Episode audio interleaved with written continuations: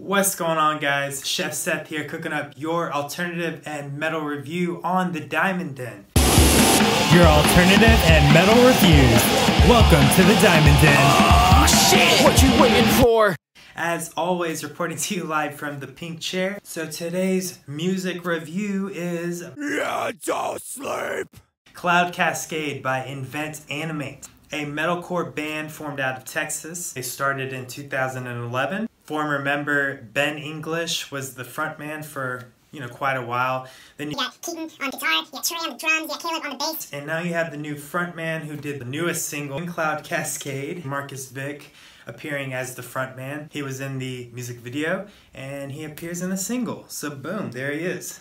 I don't know if it's Facebook official yet. When I checked the Facebook, he wasn't an active member. It was still to be determined. That's kind of weird. I don't know who the front man is. I don't know if it's going to be Vik moving forward. I don't know if he's your man or not. But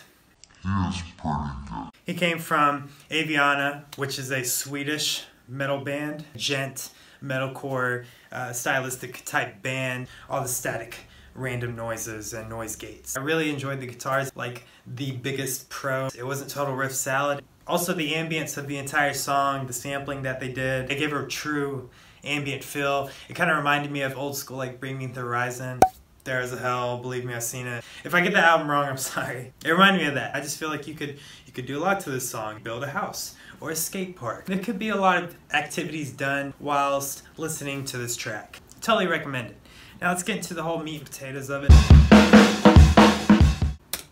It felt too long. It took a long time to get to the point, and we'll just say kind of like an abstract painting. You don't really know the vision until it's done. It's not like a structured pop song and where you're like getting a catchy chorus. I wish there was a little bit more catchiness to it. The rating.